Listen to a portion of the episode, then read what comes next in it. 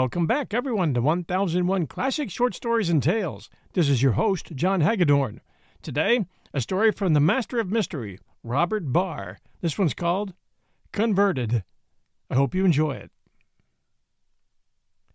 In the ample stone paved courtyard of the Schloss Grunwald, with its mysterious bubbling spring in the center, stood the Black Baron beside his restive horse, both equally eager to be away. Round the Baron were grouped his sixteen knights and their saddled chargers, all waiting the word to mount. The warder was slowly opening the huge gates that hung between the two round entrance towers of the castle, for it was the Baron's custom never to ride out at the head of his men until the great leaves of the strong gate fell full apart and showed the green landscape beyond. The Baron did not propose to ride unthinkingly out and straightway fall into an ambush. He and his sixteen knights were the terror of the countryside, and many there were who would have been glad to venture a bow shot at him had they dared. There seemed to be some delay about the opening of the gates, and a great chattering of underlings at the entrance, as if something unusual had occurred, whereupon the rough voice of the Baron roared out to know the cause that kept him waiting, and every one scattered, each to his own affair, leaving only the warder, who approached his master with fear in his face. My lord, he began, when the Baron had shouted what the devil ailed him. There has been nailed against the outer gate, some time in the night, a parchment with characters written thereon. Then tear it down and bring it to me, cried the Baron. What's all this to do about a bit of parchment? The warder had been loath to meddle with it, in terror of that witchcraft which he knew pertained to all written characters, but he feared the Black Baron's frown even more than the fiends who had undoubtedly nailed the documents on the gate. For he knew no man in all that well cowed district would have the daring to approach the castle even in the night, much less meddle with the gate or any other belonging of the Baron von Grunwald. So, breathing a request to his patron saint, his neglect of whom he now remembered with remorse, for protection, he tore the document from its fastening and brought it, trembling, to the Baron. The knights crowded round as von Grunwald held the parchment in his hand, bending his dark brows upon it, for it conveyed no meaning to him. Neither the Baron nor his knights could read. What foolery think you is this? he said, turning to the knight nearest him. A defiance? The knight shook his head. I am no clerk, he answered. For a moment the Baron was puzzled. Then he quickly bethought himself of the one person in the castle who could read. Bring hither old Father Gottlieb, he commanded, and two of those waiting ran in haste towards the scullery of the place, from which they presently emerged, dragging after them, an old man, partly in the habit of a monk and partly in that of a scullion, who wiped his hands on his coarse apron that was tied around his waist as he was hurried forward. Here, good father, excellent cook, and humble servitor, I trust your residence with us has not led you to forget the learning you put to such poor advantage in the monastery of Monenstein. Canst thou construe this for us? Is it in good honest German or bastard Latin? It is in Latin, said the captive monk, on glancing at the document in the other's hand.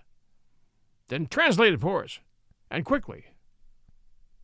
Father Gottlieb took the parchment handed him by the Baron, and as his eyes scanned it more closely, he bowed his head and made the sign of the cross upon his breast. Seize that mummery, roared the Baron, and read without more waiting, or the rod's upon thy back again. Who sends us this? It is from our Holy Father the Pope, said the monk, forgetting his menial position for the moment, and becoming once more the scholar of the monastery. The sense of his captivity faded from him as he realized that the long arm of the church had extended within the impregnable walls of that tyrannical castle. Good! And what has our Holy Father the Pope to say to us? Demands he the release of our excellent scullion, Father Gottlieb?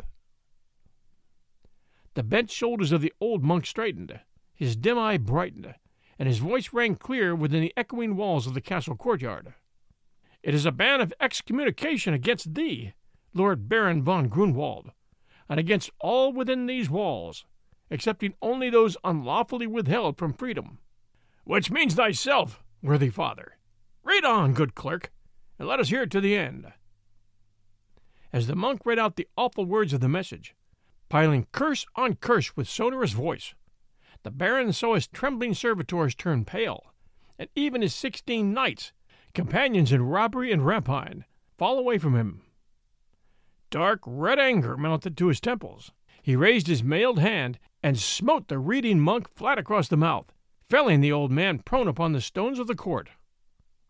That is my answer to our holy father the Pope, and when thou swearest to deliver it to him as I have given it to thee, the gates are open, and the way clear for thy pilgrimage to Rome. But the monk lay where he fell, and made no reply. Take him away, commanded the baron impatiently, whereupon several of the menials laid hands on the fallen monk and dragged him into the scullery he had left. Turning to his men at arms, the baron roared, Well, my gentle wolves, have a few words in Latin on a bit of sheepskin turned you all to sheep? I have always said, spoke up the knight Siegfried, that no good came of captured monks or meddling with the church. Besides, we are noble all, and do not hold with the raising of a mailed hand against an unarmed man. There was a low murmur of approval among the knights at Siegfried's boldness. Close the gates! shouted the maddened baron. Everyone flew at the word of command, and the great oaken hinges, studded with iron, slowly came together, shutting out the bit of landscape their opening had discovered. The baron flung the reins on his charger's neck and smote the animal on the flank, causing it to trot at once toward its stable. There'll be no riding today, he said, his voice ominously lowering. The stablemen of the castle came forward and led away the horses.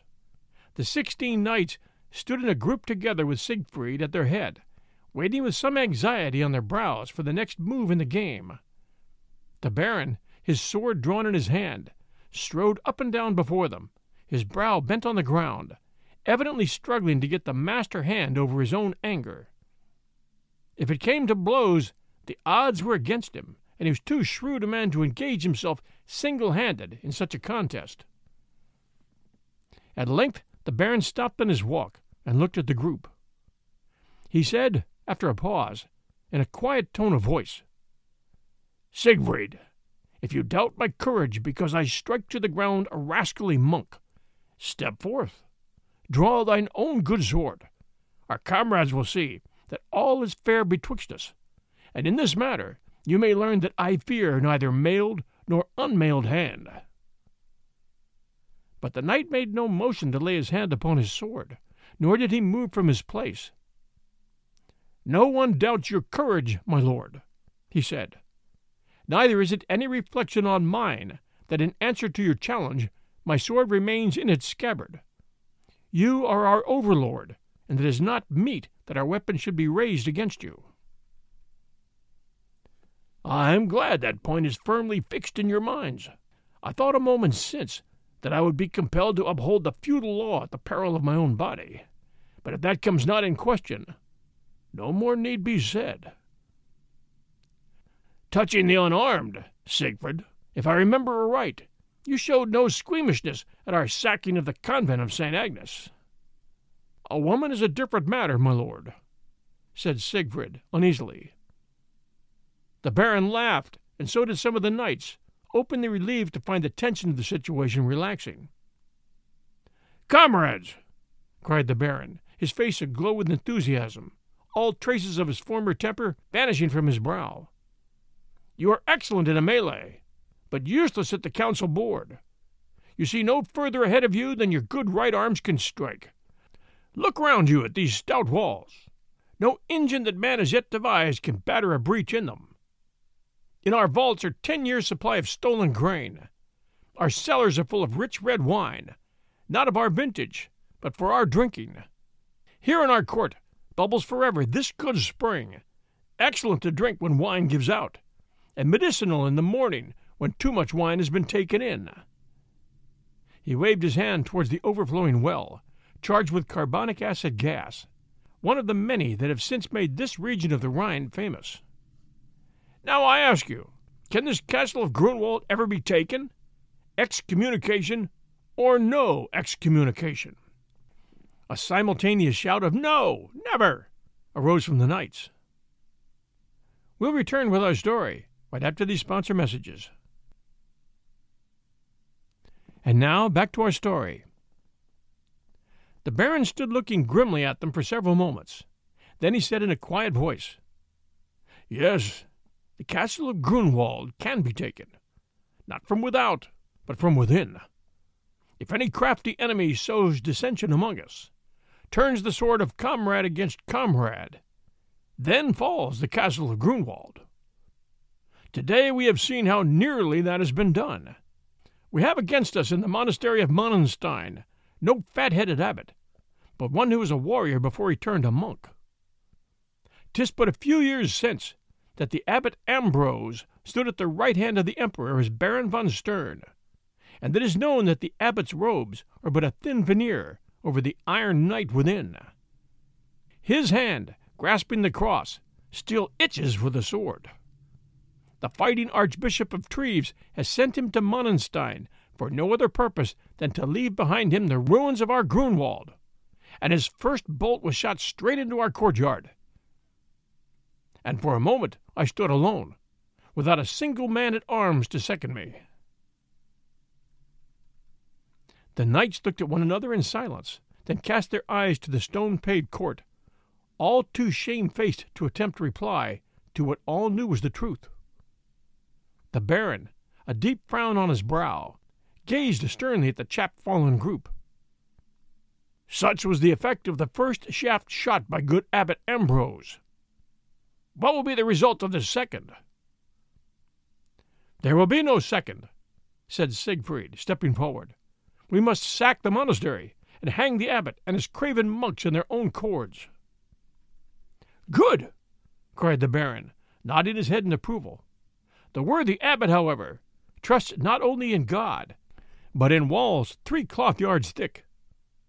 The monastery stands by the river and partly over it. The besieged monks will therefore not suffer from thirst. Their larder is as amply provided as are the vaults of this castle. The militant abbot understands both defense and sortie. He is a master of siege craft inside or outside stone walls. How then do you propose to sack and hang, good Siegfried? The knights were silent. They knew the monastery was as impregnable as the castle. In fact, it was the only spot for miles round that had never owned the sway of Baron von Grunwald, and none of them were well enough provided with brains to venture a plan for its successful reduction. A cynical smile played round the lips of their overlord, and he saw the problem had overmatched them. At last he spoke. We must meet craft with craft. If the Pope's ban casts such terror among my good knights, steeped to the gauntlets in blood, what effect, think you, will it have over the minds of devout believers in the Church and its power? The trustful monks know that it has been launched against us. Therefore are they doubtless waiting for us to come to the monastery and lay our necks under the feet of their abbot, begging his clemency. They are ready to believe any story we care to tell touching the influence of such scribbling over us.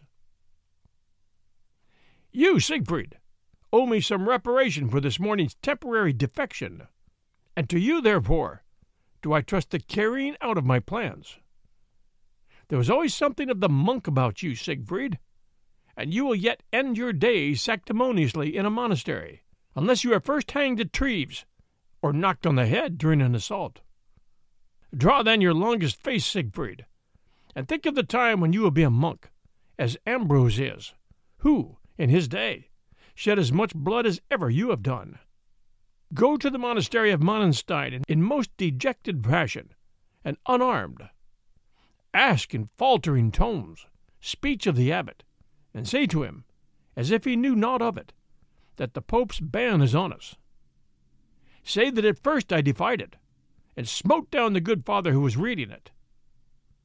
But add that as the pious man fell, a sickness like unto a pestilence came over me, and over my men, from which you only are free, caused, you suspect, by your loudly protesting against the felling of the monk. Say that we lie at death's door, grieving for our sins, and groaning for absolution. Say that we are ready to deliver up the castle and all its contents to the care of the Holy Church, so that the abbot but sees our tortured souls safely directed toward the gates of paradise. Insist that all the monks come, explaining that you fear we have but few moments to live, and that the abbot alone would be as helpless as one surgeon on a battlefield. Taunt them with fear of the pestilence if they hesitate, and that will bring them. Siegfried accepted the commission, and the knights warmly expressed their admiration of their master's genius.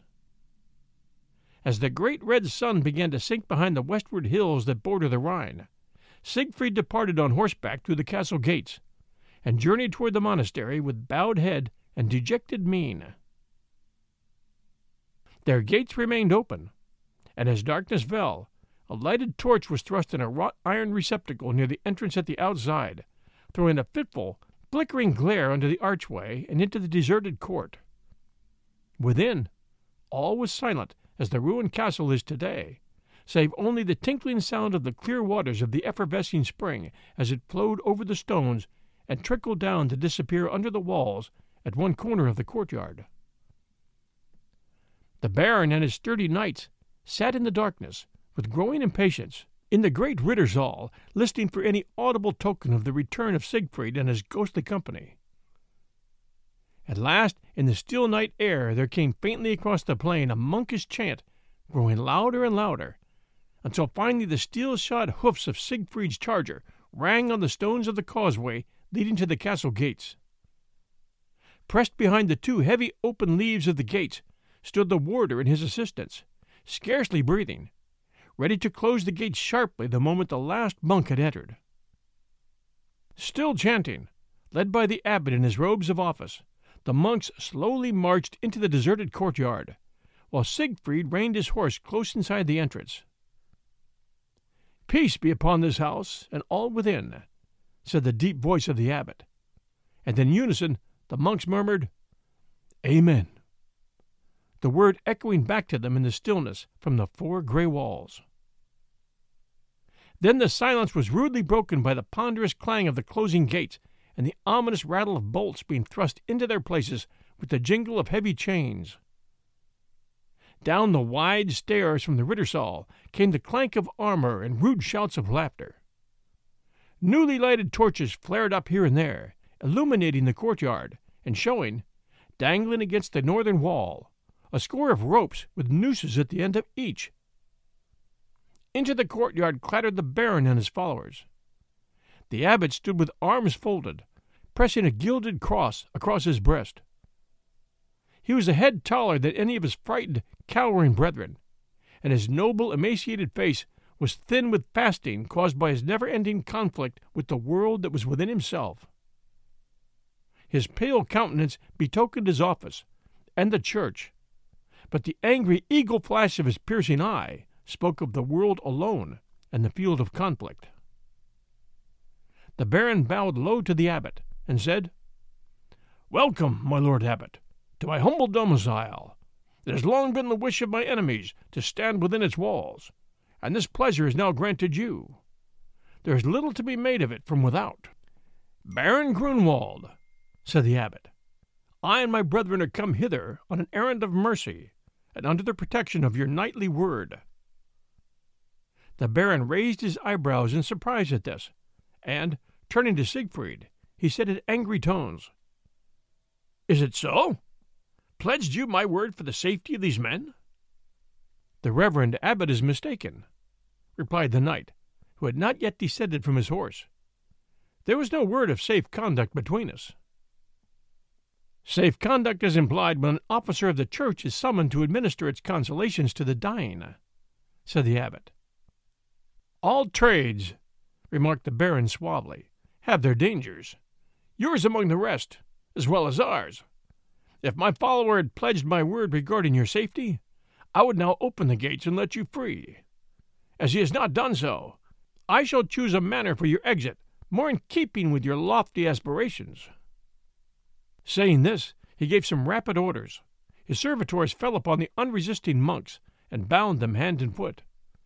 They were then conducted to the northern wall, and the nooses there adjusted round the neck of each. When this was done, the Baron stood back from the pinioned victims and addressed them. It is not my intention that you should die without having time to repent of the many wicked deeds you have doubtless done during your lives. Your sentence is that ye be hanged at cockcrow tomorrow, which was the hour when, if your teachings cling to my memory, the first of your craft turned traitor to his master. If, however, you tire of your all night vigil, you can at once obtain release by crying at the top of your voices, So die all Christians! Thus you will hang yourselves, and so remove some responsibility from my perhaps overladen conscience. The hanging is a device of my own, of which I am perhaps pardonably proud, and it pleases me that it is to be first tried on so worthy an assemblage as you. With much labor we have elevated to the battlements an oaken tree, lopped of its branches, which will not burn the less brightly next winter, in that it has helped to commit some of you to hotter flames, if all ye say be true. The ropes are tied to this log, and at the cry, So die all Christians, I have some stout knaves in waiting up above with levers, who will straightway fling the log over the battlements on which it is now poised, and the instant after your broken necks will impinge against the inner coping of the northern wall. And now good night, my lord abbot, and a happy release for you all in the morning. Baron von Grunwald, I ask of you that you will release one of us, who may thus administer the rites of the Church to his brethren, and receive in turn the same from me. Now, out upon me for a careless knave! cried the Baron. I had forgotten that. It's so long since I've been to Mass, and such like ceremonies myself. Your request is surely most reasonable, and I like you the better that you keep up the farce of your calling to the very end. But think not that I am so inhospitable as to force one guest to wait upon another, even in matters spiritual. Not so. We keep with us a ghostly father for such occasions, and use him between times to wait on us with wine and other necessaries. As soon as he has filled our flagons, I will ask good Father Gottlieb to wait upon you, and I doubt not that he'll shrive with any in the land although he has been this while back somewhat out of practice. His habit is rather tattered and stained with the drippings of his new vocation.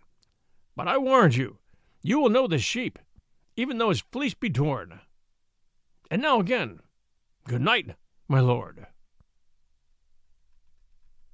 The Baron and his knights returned up the broad stairway that led to the Rittersaal. Most of the torches were carried with them, the defenses of the castle were so strong that no particular pains were taken to make all secure, further than the stationing of an armed man at the gate.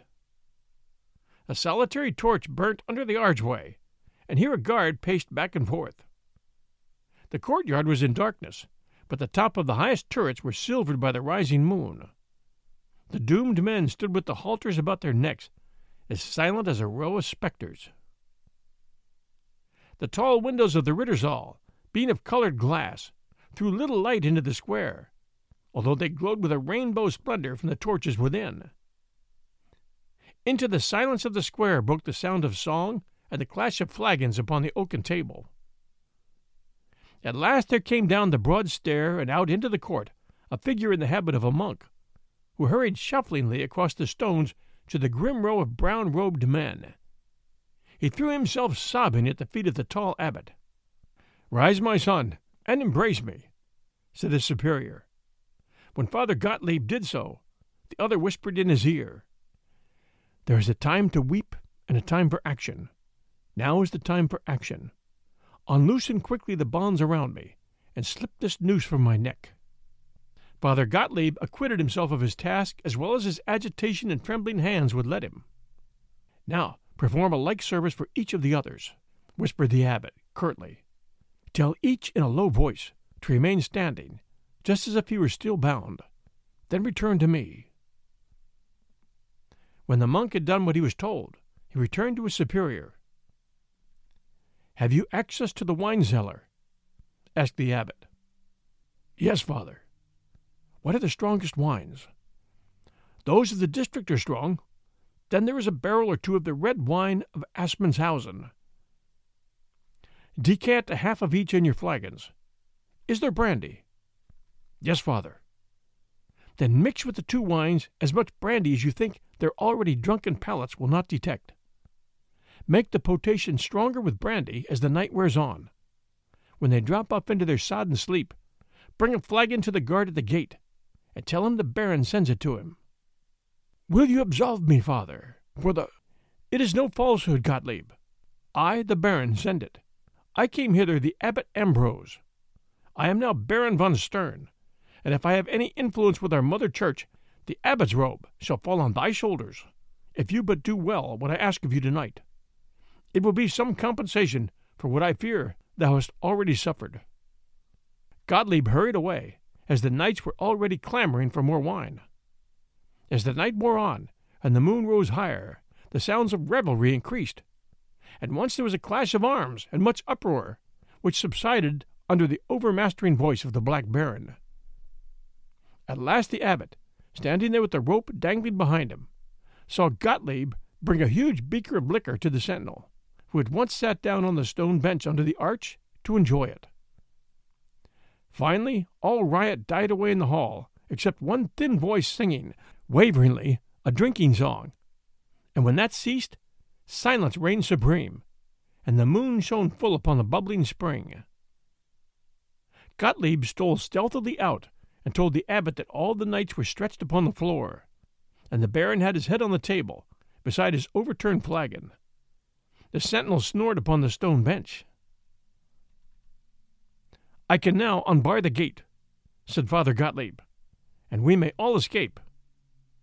No, not so, replied the abbot. We came to convert these men to Christianity, and our task is still in front of us. The monks all seemed frightened at this, and wished themselves once more within the monastery, able to say all's well that ends so. But none ventured to offer counsel to the gaunt man who led them. He bade each one bring with him the cords that had bound him, and without a word they followed him into the Rittersaal, and there tied up the knights and their master, as they themselves had been tied. Carry them out, commanded the abbot, and lay them in a row, their feet towards the spring, and their heads under the ropes.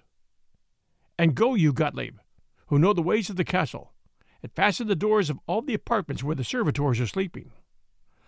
When this was done, and they gathered once more in the moonlit courtyard, the abbot took off his robes of office and handed them to Father Gottlieb, saying significantly, The lowest among you that suffers and is true shall be exalted. Turning to his own flock, he commanded them to go in and obtain some rest after such a disquieting night. Then to Gottlieb, when the monks had obediently departed, Bring me, and you know where to find such, the apparel of a fighting man and a sword. Thus arrayed, he dismissed the old man, and alone in the silence, with the row of figures like effigies on a tomb beside him, paced up and down through the night as the moon dropped lower and lower in the heavens. There was a period of dark before the dawn, and at last the upper walls began to whiten with the coming day, and the Black Baron moaned uneasily in his drunken sleep. The abbot paused in his walk and looked down upon them, and Gottlieb stole out from the shadow of the door and asked if he could be of service. He had evidently not slept, but had watched his chief until he paused in his march. Tell our brothers to come out and see the justice of the Lord.